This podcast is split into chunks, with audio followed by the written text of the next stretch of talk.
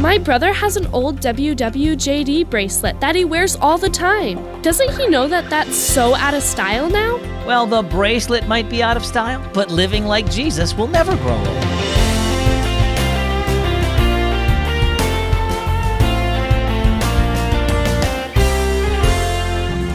It's a great day here at Keys for Kids. My name is Zach, and I am glad that you're listening.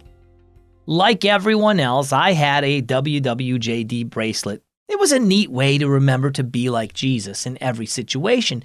And if I ever didn't know what to do, I would just look at my wrist and ask, what would Jesus do? But what you wear on your wrist is not as important as what you believe in your heart. Ephesians 4:24 says, "Put on the new self, created to be like God in true righteousness and holiness." Our story today, the old bracelet. Cal, you've worn that WWJD bracelet for years and years, haven't you? Everly asked her older brother, eyeing his bracelet with distaste. I got it the first year I went to camp, Cal replied. It used to be blue with WWJD spelled out in white letters. They told us that whenever we saw those letters, we should ask ourselves, what would Jesus do? Well, if Jesus had that bracelet, I think he'd take it off, Everly said. You know, the whole WWJD trend is pretty much over now. Mom said when she was a kid, they used to see those letters on all kinds of stuff, but you don't see them much anymore, if ever. I guess that's true, said Cal. But wearing this has helped me. Sometimes, just when I was getting ready to do something wrong, I'd see the bracelet and think, no, Jesus wouldn't do that. That's good, but times change, said Everly. I think it's time to get rid of that old thing. Cal twisted the bracelet around his wrist.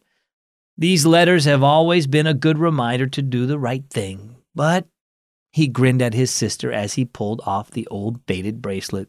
There, does that make you feel better?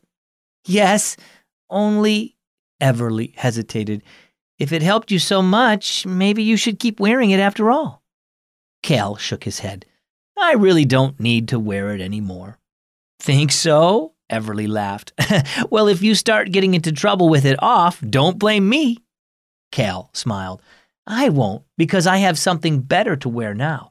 In fact, it's something I've had ever since I first trusted in Jesus at camp all those years ago.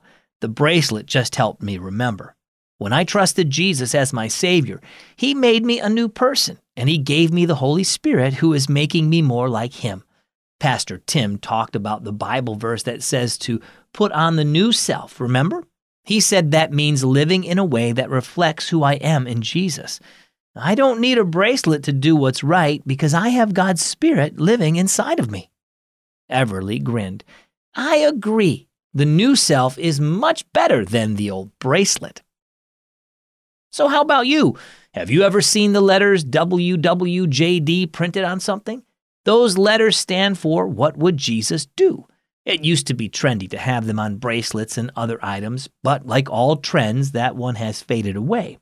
However, if you know Jesus, you don't need a bracelet or anything else to help you act like him because you have his spirit inside you. Put on your new self and live in a way that reflects him. Our key verse is found in the letter to the Ephesians, chapter 4, verse 24. Put on the new self, created to be like God in true righteousness and holiness. And our key thought for the day live in a way that reflects Jesus. When you join the Word with Zach Summer Reading Program, you can get this year's Zach Pack. Grab a journal to write down the things you've learned about God and questions or prayer requests. And you need something to write with? How about some blue, red, orange, and green pencils? Plus, new this year is the Word with Zach Frisbee.